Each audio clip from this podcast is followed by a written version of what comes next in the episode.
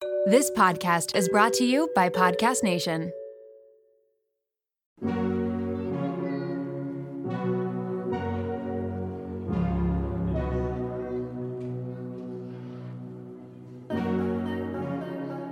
Welcome to Raw Beauty Talks. I'm your host, Erin Treloar. Ready to peer behind the highlight reel and all those polished pictures of the world's biggest influencers and wellness experts? We're going to uncover what beauty, health, and wellness truly means in today's world. As someone who really struggled with disordered eating and negative body image, I became a health coach because I'm passionate about redefining health and wellness so that it's less about the weight on the scale and more about how we feel.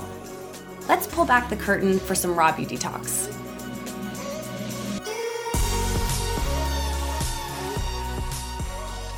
Today's guest is actually part of our Raw Beauty crew, and she spoke up on one of my posts that I did recently and just shared her feedback, which you know I love. Our Instagram's Raw Beauty Talks. So I want to hear from all different people. I want to hear all different perspectives.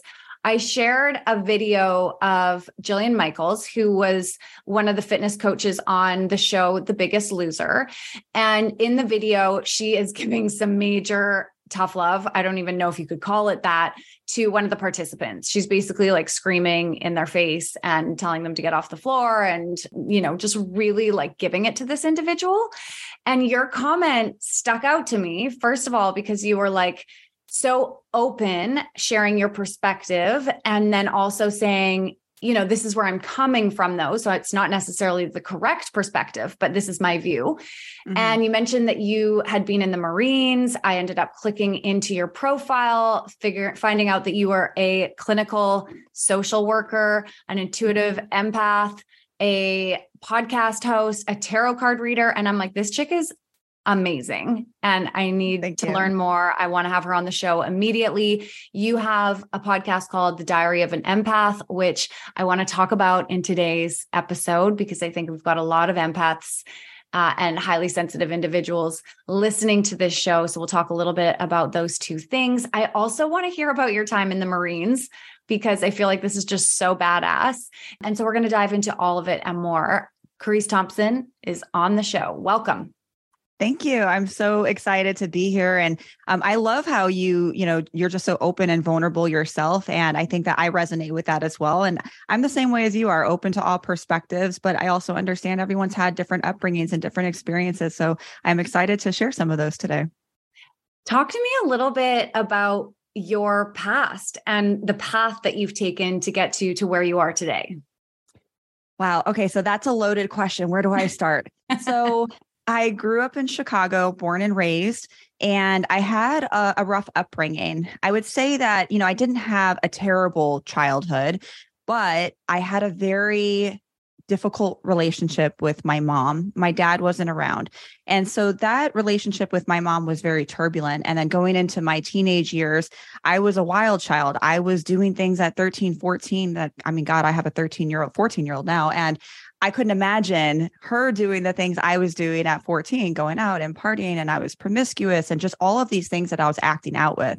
Hindsight, I know it was trauma that I was processing and and a reaction from trauma, mm-hmm. but I was very lost. I was trying to find my way. I was never like somebody who was getting into legal trouble. I never did I didn't want to hurt people. I just I don't know where my mind was at. I just was hanging out with the wrong people and doing things that just didn't serve my highest good. I didn't know what direction I was going to take.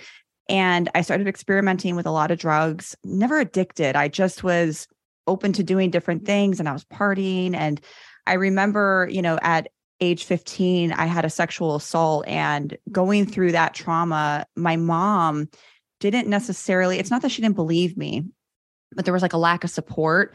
Mm-hmm. And I remember having a lack of support from the police officers who were involved. And I just remember feeling very numb and very disconnected. And so at that point, I just felt like I'm alone in this world and it's just going to be me and that's it. And I just have to figure that out. So I dropped out of high school. I just had no desire to finish school. I want to say I was like 15 freshman year and moved out of my mom's house at 17 Eh, not by choice. I was kicked out. But luckily, you know, I was always very independently driven. Like I was never somebody to give up easily. So I got a job, I got my own place. And I actually started doing really well as soon as I got on my own. It's like as soon as I had that sense of autonomy, something different took over in my life that I felt like, okay, I I was empowered in many ways. And I had a boyfriend at the time who joined the Marine Corps, and his family was so supportive of me and was encouraging me to do something with my life. And I'll never forget, it was his mom, his sisters who all kind of had an intervention with me. And I had a tongue ring at the time. They're like, Yeah, we're taking this out. What are you going to do with your life? We'll pay for a college course. And I started then thinking about, well, what if I went into the military? And when I saw my ex go through the military training and and I went to his graduation, I started really taking it seriously. Like, oh, I, I can see myself doing this. And a lot of people ask me, like, why did you go into the Marines? And I I would say that my mind frame at the time was I wanted to do something that many other women weren't doing. I always wanted to challenge myself or wanted to do what the least amount of people were doing. Mm-hmm. And I think that's kind of like that perfectionist in me. Yeah. And then I went into the Marine Corps shortly after I got into a relationship, which became my husband, very toxic, uh, narcissistic marriage, very abusive marriage. But we had a beautiful daughter. And um, we stayed together for about six years. We ended up getting divorced, and that was just for the best for everybody. And at that point, you know, when I was going through all of those things, I knew I had to get an education. I had already taken some college classes and, you know, I had that under my belt, but I had a kid now. And now I have somebody else that I have to take care of and I have to think of. It's not just me anymore. Mm-hmm. And I'll never forget the words when I was married. He said, You'll never be anything without me anyway. You didn't even finish high school. The next day is when I enrolled in college. I'm like, Yeah, we're not, I'm not doing that. It's kind of like it, the more people hurt me in my life, the more empowered that made me to know that it was just going to be me to pick up the pieces because if I failed, there was going to be no one there to help me. So I had to do something because I'm not going to let my daughter go through the same lifestyle that I did. And um, I finished school, finished graduate school, and became a LCSW licensed clinical social worker. And I thought that was my forever job. I wanted to work at the VA. I wanted to work with veterans because I was a veteran, and I I did. And for a while, it was great. And then it's like all of a sudden, when COVID hit, I think a lot of people finally stopped for a while. And for the first time, the whole world kind of stopped at the same time. And some people really started to think, Am I really happy? Is this really my purpose? And I was one of those people. And I went through a huge spiritual awakening. And I'm not somebody who is super spiritual or religious or anything like that. Um, I always believed in a higher source. But when I went through this spiritual awakening, it was like a light bulb had gone off for me. And I just started dabbling with tarot and I started reading for other people. And I was waiting for t- someone to say, You suck, you're wrong. And it just felt so good to continue to do it. And next thing you know, I was doing that. And then within a year, I started a podcast and the podcast kind of took off from there and it's strange how I look back just five years ago compared to what I was doing then. And now I left my job full time, still part time, but I I'm focused more on my podcast and you know my readings than anything else. But I think for me, that set me up for the foundation that I needed to now go into this next chapter of what I'm doing now, which is just helping people on a more macro level, on a on a bigger worldwide level, as as opposed to before working at the VA was great, but I wasn't feeling like I was being in service of others in the way that I, I was supposed to. It wasn't part of my purpose. It was part of the journey, but it's just something that helped me get to where I'm at now and and I'm still healing and I'm still going through those processes. I'm very single, divorced and I'm raising a beautiful teenage daughter and um yeah, that's kind of a, a short version of the many things to unpack about my life. wow. I'm listening to your story and at first I was like I love it. You're such a rebel. And then as we kind of like conclude the arc of your story as to yet it's like no you were rebelling against patterns and people and things that were not ever for you in Correct. order to become this woman that you are right now. There was pushback against things that just weren't aligned. And it's so cool to see you now here most likely feeling more connected to yourself than ever. And i believe with all of us that's a journey that that's a lifelong journey you know connecting to that and becoming our most authentic self. And it's just so cool to see you being in service now. And I can't help but think how proud your mom must be. I'm like, holy shit, this child yeah. took me on a ride. And it's yeah. it's a it's we're still it's a struggle still. You know, yeah. we we still kind of have our disconnections you know especially when you're you know my, my, mom is not a bad person but there's definitely a lot of like really high narcissistic traits on that side trying but there's a lot of back and forth and i think mm-hmm. that's where a lot of the struggle that now as a as a woman as an adult i'm 37 almost 38 i've just now started to like connect the dots with why i am the way that i am why i got into some of the relationships that i got into and now connecting the fact of oh this is why i'm a sensitive emotional person. This is why I've chosen some of the relationships that I've had because I'm just now connecting the dots with my childhood but it's helped me also with other people to connect the dots of well this might be why this is happening because look at what happened with your childhood. Look at the chronic stress you were exposed to. So it's it's a journey. I'm still working on that relationship. So we'll see what happens. You know and that's that's all part of it. Look how much you've learned along the way and how much you're helping others as well Fast forward to the end of 2024. Think of your goals for a second. What can you do right now to give yourself the best chance of succeeding? If you want to learn a new language, you absolutely should get Babbel. Don't pay hundreds of dollars for private tutors or waste hours on apps that really don't help you speak the language. Babbel's quick 10-minute lessons are handcrafted by over 200 language experts to help you start speaking a new language in as little as 3 weeks. Babbel's designed by real people for real conversation, and Babbel's tips and tools are approachable, accessible, rooted in real-life situations, and delivered with conversation-based teachings so you're ready to practice what you learned in the real world. If you're heading to another country country anytime soon, start using Babbel a few weeks before you go to learn basics like how to order food, ask for directions, speak to merchants without having to consult language apps while you're away. So fun. Here's a special limited time deal for our listeners. Right now, get 55% off your Babbel subscription, but only for our listeners at babbel.com slash raw beauty talks. Get 55% off at babbel.com slash raw beauty talks. That's spelled B-A-B-B-E-L dot com slash raw beauty talks. Rules and restrictions may apply. This episode is brought to you by LolaVie, an award winning hair care line founded by the fabulous Jennifer Aniston. Jen got tired of the same old struggle we all face, choosing between hair products that work and ones that are actually good for us. With LolaVie, that dilemma is history. We all put our hair through the ringer. That's why it's crucial to have products that not only repair the look of the damage, but also shield your locks from future harm. Enter LolaVie's bestsellers, the Glossing Detangler and the Perfecting Leave In Conditioner. They're your hair's new best friends.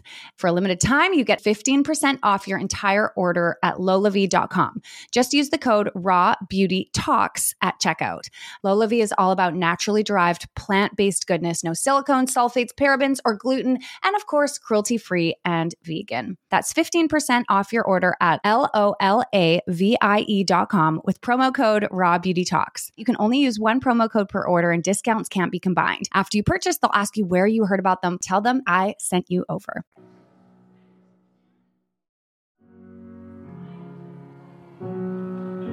When you think back to your time in the Marines, I actually have not talked to anybody who's been in the Marines, let alone a woman who's been in the Marines. Can you tell us a little bit about that training? Did you like it? What does a day look like when you are in that environment? So, when I was in, I would say that things were different than it was today because we didn't have social media. I think at the time we had MySpace and that was like the, the only thing that we really had because the internet was it was there. I mean, I'm not old, but it was just we didn't have smartphones, we didn't have iPhones, we didn't have, you know, you couldn't get on, on an app, you couldn't get on Facebook. None of that existed. So I think that a lot of things that were happening in the military and the Marine Corps wasn't as widely publicly known as it is today. Like now you have like the Me Too movement and you have all of these things when you have deaths, they're very public and they're very out in the open, right? Whereas before it wasn't. And I'll start on a good note. You know, with the Marine Corps, I owe everything that I have in my life to my time in. I think my life would have been a lot different had I have not gone through that four years. On the other side, it's very difficult and hard as a woman, number one, because we just don't make up that much of the Marine Corps. So there's a lot of sexism, there's a lot of harassment. There are high numbers of women who go through the military, not just the Marine Corps, who have sexual assaults, military sexual trauma. And so a lot of that goes on. I'm not saying that it happens to everybody, but there is a higher percentage and we know this through through not only just studies but people that come forward. And if that many women are going through trauma, we know that that's only a fraction because most go unnoticed or they're not reported. Mm. So unfortunately, you know, during my time I went through a lot of that. I went through a lot of the harassment, the sexism, in the Marine Corps, they taught us from boot camp that you're one of three things. And I hope I'm allowed to say this, but you're known as, they called it a dyke, a whore, or a bitch. And this is from the moment that I stepped into training. You have a choice to, to be one of those three things most likely if you can keep up with the men and you're a little bit more on the masculine side they're going to automatically think you're a lesbian if you are young and you're sleeping with more than one person or you get a bad reputation you're a whore automatically or god forbid you're pretty and then if you just choose to not be either none of them, then you must be a bitch. And so it's like women just didn't have much of a choice or individuality in terms of who we could be. We had to fit into one of those categories or it would be chosen for us. And I think that's what I struggled with because even though I was only with one man the entire time, you get a reputation just for the smallest thing. If you're pregnant, you're trying to avoid deployments. And so I really struggled with that mindset. Another struggle for me was, uh, you know, witnessing unethical things happen and not being able to have a voice because in the Marine Corps, you have to just suck it up. You have to deal with it. You got to do what you're told, even though somebody might be wrong and you might be witnessing some some things that are just completely unethical and don't sit well in your heart and a lot of times you have to deal with it so my mouth got me in trouble sometimes because there were times when i spoke up like you are not going to speak to me like that and you're not going to do this and so i had a difficult time conforming but there's really no to answer your question there's no like one size fits all in terms of what's a typical day in the marine corps because it just depends on what you're doing as a job.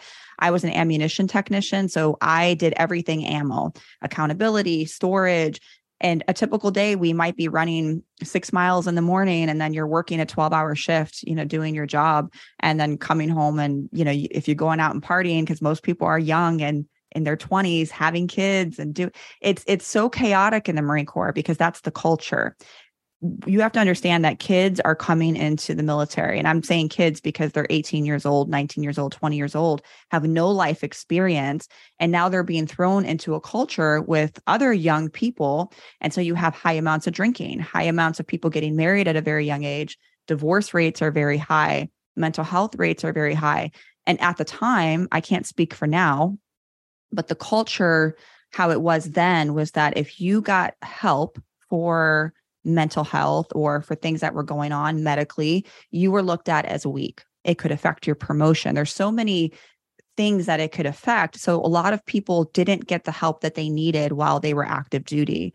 And so there's no wonder why there's very high levels of veterans that now are coming into the VA system with all of these diagnoses with high amounts of you know ptsd with anxiety disorders domestic violence is high so now you got trauma you got sexual trauma and the rates are high for a reason and i think that at the time when i was in we just didn't have that support. I didn't have that support as a single parent even though i was with her father at the time he was gone constantly and because he was a higher rank we kind of had to hide it a little bit so I didn't have that extra support. So if my daughter was sick, too bad. You're a Marine first. You need to come to formation at five o'clock in the morning, even though she's sick and, and probably needs to go to the doctor. Those were things that were very difficult. And then you take on top of that, if you are in a dual relationship or marriage and you're both active duty and you both get deployed, you have to find someone to take care of your kid. It's a non negotiable. That is something they look at you as family's not first. You're a Marine first. Everything else is secondary. Um, and I don't want to talk bad about the Marine Corps because there's a lot of good things that came from it. There's a lot of things that still stick with me. It, it gave me thicker skin. Mm. But there was a lot of reasons why I felt the Marine Corps wasn't my forever career and it just wasn't resonating with who I was becoming. But it's it is something that was necessary for me to go through. But there's a lot of things I don't agree with with the Marine Corps. It's it's tough. It's not it's not easy. Oh my God, it sounds so hardcore. I would die. I would immediately be done. I would be deceased. They would be kicking me out. Even it's that hard. first thing you said about being labeled a dyke, a bitch, or a whore, I would be like, oh, this is too yeah. much. So talk to me about the the pros like some of the things you learned maybe around discipline or self-talk or um, uh, maybe not listening to the voices in your head that type of thing that might be helpful to a broader audience because as I mentioned, this post that you commented on, you were like, looking at the way that Jillian Michaels was training these individuals, and part of it resonated with you in some capacity. I think we're at a time where there's so much dialogue around this sort of like highly masculine, people calling it toxic masculinity attitude towards fitness. And we're moving towards like a more gentle approach, I think. But I would love to hear your thoughts as someone coming from a background where that was really embedded within you at a young age. When I saw that post, the first thing, and I'm going to be honest, the very first thing that came to my mind is that I wonder if this was a man in the same video, if it would get the same type of response from people. Mm. I feel like with women, we're kind of expected to have this feminine type of energy, a more softer approach. So when you see a woman who is yelling or who has all of this masculine type of energy, it's kind of frowned upon. Like, oh, why is she doing that? She shouldn't be doing that. She's being too harsh. But I, I, my, my first instinct was, well, if it was a man that was doing that, we probably wouldn't be reacting the same way. Mm. I, I also want to start out by saying that I'm a big advocate that everybody learns differently. And I think that as a teacher, as a leader, we have to be mindful that all of our clients or the people that we're working with may not all react the same way. And we may have to adjust some of the ways that we lead and that we teach. So I think that's very important. However, coming from my background of being used to people screaming at me and doing those things for me that's i i looked at it i'm like well i feel like that's just part of how she trains and they probably went on that show knowing that she was going to train like that. And again, it's not for everyone. Mm-hmm. I'm the type of person like if I'm going to be training, I need someone to push me. I can't some I can't let someone just let me, you know, mess around and I need someone to really push me. But I also don't think that someone should be degrading you or calling you names or anything like that. There's a fine line in between that. However, I'm not saying I'm for or against it, but I also understand why she trains the way that she does. She just has a more masculine energy with her approach. She's a little bit more militant, and that's nothing compared to what I went through. And I don't expect anyone to understand what I went through, but the training that we did, I mean, that was the that was the norm. Even if you weren't exercising, we were used to getting yelled at, to be demeaned. Um, and I don't advocate for that, but it's i think sometimes it's just their approach and i think that's her approach. So i'm not against it. I i would personally love to be trained by her. I would be oh okay interesting. Yeah, yeah. i mean i think you're right. I do think that there's more of a reaction to it because it is a woman. I've also though seen individuals who took a more hardcore approach even like thinking about Sa- Simon Cowell on American Idol, like when American Idol started, he was really critical. He said exactly what he was thinking. He told people, "You're fat. You need to lose weight if you're going to make it in this industry." Whatever he would, he would just like make these off the cuff comments. And over the years, he has softened a lot, yes. whether that's because he had a child or because the network was like, you need to smarten up or you're going to get like this show torn apart. Who knows? But we've seen a shift in general in the way that, in regards to what's acceptable dialogue. What I find interesting is for me, I also want somebody who's motivating, who gets me out of my head, who's like, stop it, like, get up, you can do this, you can go. But it's the degrading part to me that really doesn't feel aligned. And I think with that one post in particular, some of her dialogue felt really degrading to those individuals. It's less about the yelling and the it, like the intensity of it.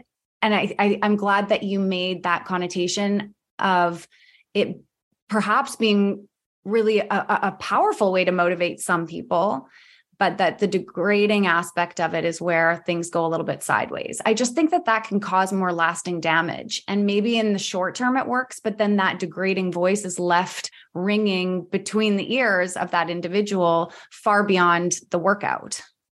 I, I do agree. I think that it's always important to be kind to people. And I think we do need to just, I go through life and every day trying to be a good human you know and i think again it just kind of goes to that individualism i don't agree with being degrading but for me personally like if i put myself in that situation i think that it wouldn't bother me as much but i don't expect everyone to have the same experience as me because they don't have the same training.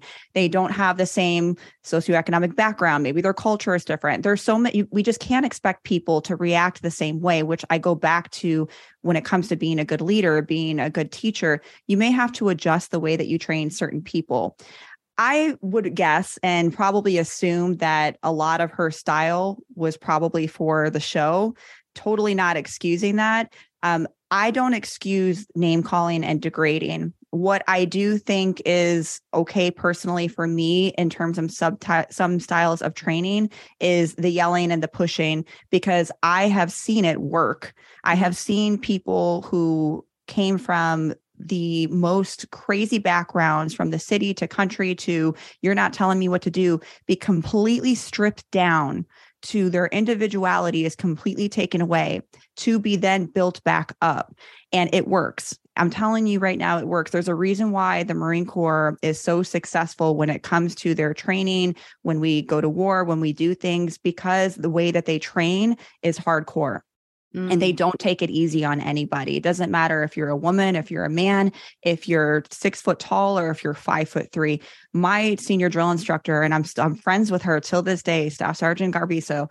She was five foot nothing, Native American woman, carrying nine rifles at a time, humping. Well, we call it humping, but it's hiking, you know, 10 miles because you had all of these Marines falling out. And she was one of the strongest women that I know. And she yelled at me every single day in my face, where sometimes I just wanted to punch her. But towards the end, her whole demeanor changed because that was part of the training. She had to build us back up. She had to strip us down of what we thought we were, whether we thought we were weak or terrible. It didn't matter all of that was to take us back down to start us from a clean slate and then build us back up in a different way. That was her training style. And let me tell you it worked because you have to conform when you are 18 19 20 years old and now you're working as a unit.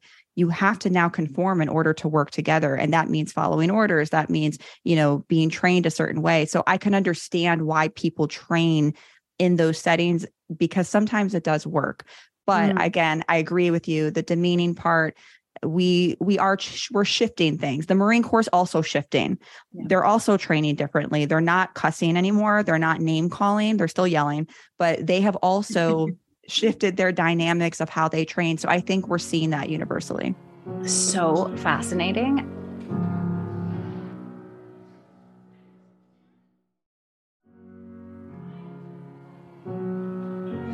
What's so interesting about you is you have this hardcore background, like this rebel teen. I don't know if that resonates with you, that word, but like pushing back a little bit. um, and then you go into the Marine Corps, like so hardcore. And then now here you are working in social care, w- working as a tarot card reader. I mean, you've got this beautiful floral background. You're absolutely gorgeous. You see, you have a lot of very feminine elements to you. Yes. And yes. so I would love to know, combining those two things, if you had, you know, a, a room of women who were struggling with negative self-talk, like just feeling like I'm not enough. I don't know if I, I have this dream to whatever it is, start a store and try this thing over here or get to the gym more consistently and they're doubting themselves and they're not sure if they can do it and and they're really questioning their capacity and yet also craving something more for themselves what would you say to them? Well, first, I would say you're not alone. The toughest women, the strongest women, the prettiest women all go through self doubt. You're human. It happens. I go through it every day. There are times when I'm like, is this really something I can do? You know, that imposter syndrome kicks in. So you're definitely not alone with that. That's number one. I would also say that, you know, if there's something that aligns with you, that intrinsic motivation, and when I say intrinsic, we have intrinsic motivation, we have extrinsic motivation. Intrinsic motivation is when you're doing something because it gives you purpose, it brings you joy. Whereas extrinsic motivation might be you have to go to this job because it pays the bills. You kind of have to do it. But if you didn't have to do it, you wouldn't do it. I always say find your purpose. If it makes you happy, if it's something that you know that it brings you joy, it raises your vibration, then even just taking one step forward is going to bring you that much closer to your goal, right? In the Marine Corps, you know, we have to just keep pushing. The, the big thing in the Marine Corps is just keep moving forward. Just keep, even if you even if you just go one inch, you just have to keep going and not give up. That's the really big thing with the Marine Corps because we're working as a unit. And so your weakest link is affecting the whole unit. So you have to keep pushing each other up. So, with that being said, I would also find a support system. I know it's not easy for everybody, but even if if it's the gym, if you can find a workout partner, if you can find a support group that's in your area, you know, if it's a mom support group or whatever it is that that aligns with your goals. So for example, me as a podcaster, I have this group of amazing women on Instagram who we support each other. We share each other's posts, we link up, we talk, we help each other with advice. You know, I, I get to meet people like you and that, if I didn't have that support system to help motivate me when I was feeling down, I don't know where I would be. So having a support system is so important when it comes to, you know, moving forward with your goals, whatever those goals are, whether it's going to the gym, whether it's starting that business and and whatever that means for you. But I would say get a support system, you know, just take the first step, even if it's just focusing on one day at a time. Today, I'm going to get up and today I'm going to do that workout. I'm going to make that recipe. I'm going to wake up with the sun and try to get up early every day. Another thing I would say that has been helping me tremendously is writing down your schedule for the week ahead. So back in even when I was in the Marine Corps, everything was very rigid and on a time schedule. We woke up the same time every day. We knew when we were going to go to work. We didn't always know when we were going to get off of work, but we knew what to expect. We had a solid routine. And routines can be really helpful when it comes to keeping your goals and aligning your goals. So if you write it down ahead of time, you're more likely to follow through with it because things do happen and they do come up and you you do have to be okay with your schedule changing, but if it's written down like okay, on Monday, I'm going to get up at this time, this needs to be done, this needs to be done, this is my to-do list for the week. And if it doesn't get done this week, I'm going to put it on my schedule for next week. But keeping that regular schedule is so important to get your goals accomplished. So support group, getting your goals accomplished by scheduling them and then finding what drives you and what brings you purpose. So those would be the top 3 things that I would say. Ooh, I love all of those. You also said releasing any shame that you feel around not being enough, not doing it, being the only one that feels this way. Hell, we all literally all have yes. the self doubt. We are all wondering if we know what we're doing. We are all just trying to make it, do it, whatever it Every is. day. You're not every alone day. every single damn day, every single day. So get out of your head. You're that you're the only one facing this and continue to move forward one step at a time. I love all of that so much. Agreed. Your podcast is called The Diary of an Empath. What is an empath? So, great question. I'm going to kind of take it two different ways for you. So, there's that spiritual component. And then I also like to give the clinical component of why some people can be highly sensitive. So, first, I want to actually define empath because I think there's a lot of people who are highly sensitive, but they really don't know the name for it. And then when they hear it, they're like, oh my God, that's me. It clicks. Somebody who's an empath is highly sensitive to the emotions of themselves and others. We're deeply sensitive, but it's not just feeling sympathy for other people. It's also understanding someone else's emotions, being being able to have a high regard for empathy, being able to feel their emotions. So like as an empath, if someone is crying because somebody passed away, I'm not just going to feel sympathy for that person. I'm feeling what they're feeling. It, it hits so, so hard and we tend to feel very very deeply deeply. So when we have a loss, even if it's someone we were dating for just two or three weeks, we tend to feel it more deeply. Also, you know, when it comes to empaths, we're highly sensitive to energy. So if you walk into a room, I don't know if you've ever been to like a party or you met somebody, you don't know them, but it just feels unnerving. Like it's almost like you can sense when someone had a fight in the room or you can feel when some something there's off with that person. You just don't know what it is. You don't know that person, but it just feels off. You're picking up on their bad vibes, their vibrations. So their vibrations might be lower than yours. When I say vibrations, that's energy. Energy is measurable. We mm-hmm. all have energy, and empaths just seem to be a little bit more sensitive to that. And with that being said, because we're sensitive to our environments, it's really, really important for empaths to maintain a healthy, safe, and stable environment, especially with their home life. We do really, really good in nature because nature has a very grounding energy and it brings us back to an equilibrium. Now, if you go back to your childhood, what I tend to see with a lot of people who are highly sensitive is that many empaths or highly sensitive individuals grew up in an environment that was highly stressful or there was chronic stress and or trauma not always but i see this with a lot of the cases now when you're a child and if you are around a high stress environment for the majority of your time your nervous system that fight or flight that that's that system that's telling us okay we're going to fight or we're going to survive and run and it's that that nervous system is telling our brain what to do so if you're constantly in a fight or flight environment, that nervous system as a child is chronically activated. And so, if that is what you are used to when it comes to associating, especially love, when it comes to your caregivers, you may now grow up and start, as you start exploring adult relationships, whether it's friendships, romantic relationships, or other people in your life, you may now associate love or friendship with an elevated nervous system. So, what does that look like? That might look like getting into toxic relationships, high highs and really low lows. Like, oh, I feel the butterflies with this person. But when things are good, they're really good. When things are bad, they're really bad. And I know for me, like when I did meet somebody who was very healthy and stable, my nervous system wasn't being activated anymore. And I'm like, oh, he's kind of boring. I don't know. You know, he's a good guy, but I just, uh, he's a little boring. That's because he wasn't activating my nervous system. And so oftentimes when you're now an adult, you have to understand when you're in a chronic stressful environment as a child, you're paying attention to like every little thing in order to survive.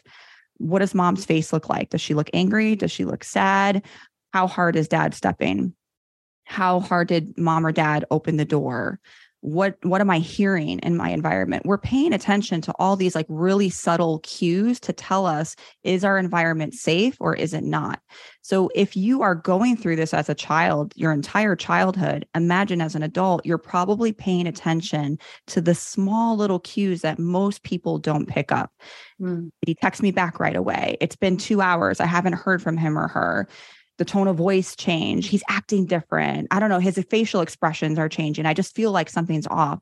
And it's not that you're wrong. You you might be more anxious. You might even have an anxious attachment style but it doesn't mean you're off. Oftentimes we are picking up on those things and oftentimes we're picking up on the things that other people wouldn't now, what I tell people is it may feel like your weakness because it can feel very overwhelming when you're feeling so much emotion and when you're putting so much energy into looking for all of these subtle cues.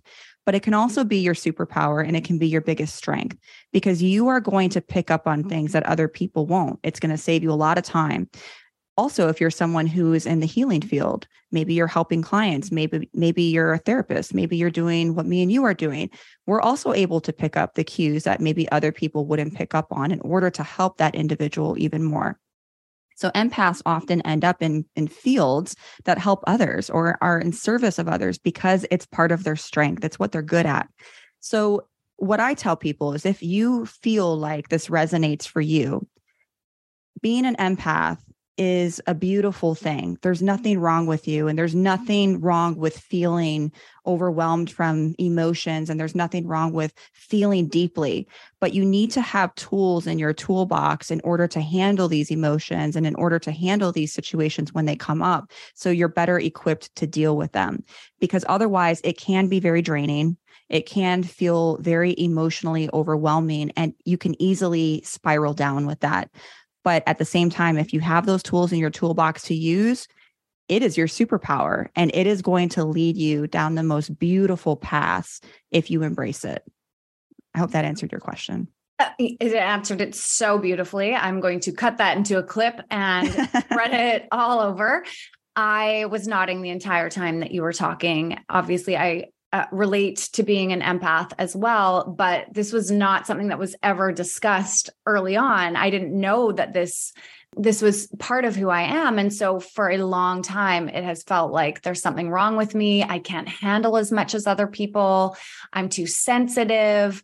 It's overwhelming. Sometimes being on social media, if there's an earthquake in another part of the world, I mm-hmm. will. Mm-hmm pick it up and carry it. Even with coaching, I've really had to learn in the last couple of years how to create spiritual boundaries with clients yes. where I'm no longer picking up all of their pain and then carrying it with me down to the kids and the dinner table and around for you know the rest of the week because it was completely and utterly draining me. I didn't have tools because I didn't know that this was what I was or what I was what I was navigating.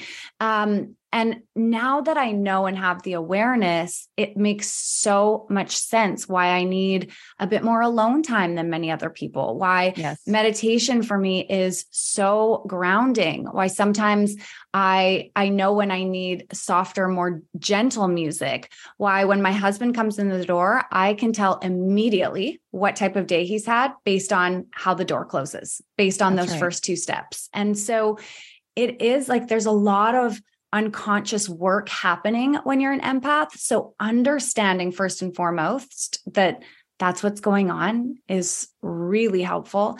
And then really leaning into and learning tools to support your unique system because it can be something that will break you down if you don't mm-hmm. know how to use it. Mm-hmm. So I would love to hear what some of your tools are. So I love that you shared that. Thank you for being vulnerable with that. You hit so many nails on the head and so relatable for me. And one thing I just want to add too is that nervous system, that fight or flight that I talked about, it doesn't always know how to regulate itself. So sometimes you may just be sitting there doing nothing and you get triggered by something and you may all of a sudden feel anxious, you know, so it's really important to do some nervous system regulation. How do we do that? meditation is a great way. So I, a lot of people tell me, well, like, what is breathing going to do? But even from a scientific perspective, there's numerous studies that show that meditation is good for your mental health, for cardiovascular, for blood pressure. There's so many benefits to it. And also, we live in a very um, digital society. We're in a society of notifications. So if you know that you're sensitive to energy, little things that are in your control. Do not have the phone in your room when you go to sleep. And I'm going to tell you why. Not only because of the blue light's not good for your sleep, but more so, I don't want you picking up the phone as soon as you wake up. Because what happens when you pick up the phone, you're still in bed? You are now inviting the whole world into your bedroom. So imagine if it was physical people. Would you want the moment that you wake up, open your eyes, and you got a hundred people in your room wanting something from you? And that's what you're doing when you are opening your phone. It's these little micro stressors that you're already exposing yourself to. Give yourself at least 15 minutes. If you have to get up earlier, do it to allow yourself to just be mindful in your environment, brush your teeth, do your skincare routine. If you want to do yoga or meditation, journaling, whatever that is for you, going for a walk, getting morning sun, is very, very important because we're so exposed to artificial light. So if you can get outside within the first 30 minutes of wake, studies show that getting sunlight helps reset your circadian rhythm. If you can get your bare feet on the ground, even better because the ground has a vibration that is really really necessary for empaths to just get back to that equilibrium get, get, remove all of the energy that we're carrying. If you don't set aside time for self-care at least once a day especially if you're dealing with other people whether it's kids family clients you are going to feel drained and you are not going to know why. You are just going to feel overwhelmed. It will affect your mood. So meditation morning routine. If you can get a nighttime routine, even better. Morning sun. And I would say just find something that brings you joy and try to find that time to recharge because if you're go, go, go, go, go, like me, I'm constantly recharging my energy. I'm constantly being depleted of my energy. It's like a cup. If you're constantly giving, you know, pouring out, pouring out, pouring out, you're not going to have anything left to give. And if you do, it's going to be this much. And you're not going to be able to put 100% into your family, into your clients, into whatever it is that you are doing in your life. So implement that self care. Try to have 15 minutes of morning routine and just do something that brings you joy. And also just be graceful with yourself and forgiving of yourself to know that there are going to be times when you can do all the right things and you still end up feeling drained or a little burned out try to implement some breaks. You know if you have to take a break that's okay. I have a hard time with it. Listen i i teach these tools and i still deal with burnout. I still deal with well if i stop then this is going to happen and then i can't do this. So it's it's a struggle sometimes but just remind yourself you're human and then you can reset and you can start over tomorrow. Mm. one thing i've learned after so many cycles of burnout is that a symptom of anxiety for me, which is anxiety is most likely occurring when my well it is occurring when my nervous system is out of regulation which it's going to fall out of a regulated state more often than others because I'm an empath. So one of the symptoms of anxiety for me is that my thinking mind becomes very overwhelmed with all the to-dos. So in the past my tendency has been I just need to get to the to do list and I need to work. I need to work harder, push harder, go faster in order to check all of these things off. When I did my meditation teacher training and when I'm meditating very consistently and my anxiety is lower and my nervous system is more regulated, the thinking mind for me settles and all those feelings of overwhelm dissipate a little bit. They're not it's not as intense. And i realize no i actually do have time and i am able to think rationally about what the next step is. And so when you're somebody who is feeling overwhelmed or starting to feel the impacts of being an empath really noticing that rather than pushing harder or moving faster what we need to do is to go slower we need to mm-hmm. take longer, deeper, lower, slower breaths. We need to take a moment for self care. And this doesn't have to be a $300 trip to the spa and take half a day. We're talking about little things taking a mm-hmm. moment to drink some water, grounding down into the present, going through your five senses. What do you see? What do you feel? What do you taste? What do you smell? What do you hear? And really just slowing down for a moment before moving forward. I also think that everyone should be heading over to your podcast, Diary of an Empath, to check that out because, as you mentioned before, in regards to steps for success, one of the things that you mentioned was having your support system and you mentioned friends or online community but i will say for me when i'm in those difficult moments that listening to podcasts mm-hmm. uh, especially with hosts that i trust can be really healing and that can become an element of community or an element of support. So finding yes. voices of individuals that you trust and that you feel safe with is really key. I'm just lapping up all of the information that you're providing and you're you're just so brilliant at explaining it all and and putting it into context. So we could talk about this for for hours and hours. Literally. Thank you. Thank you thank you thank you. if if somebody's interested in having their own reading with you can i i'll just link to your page down below?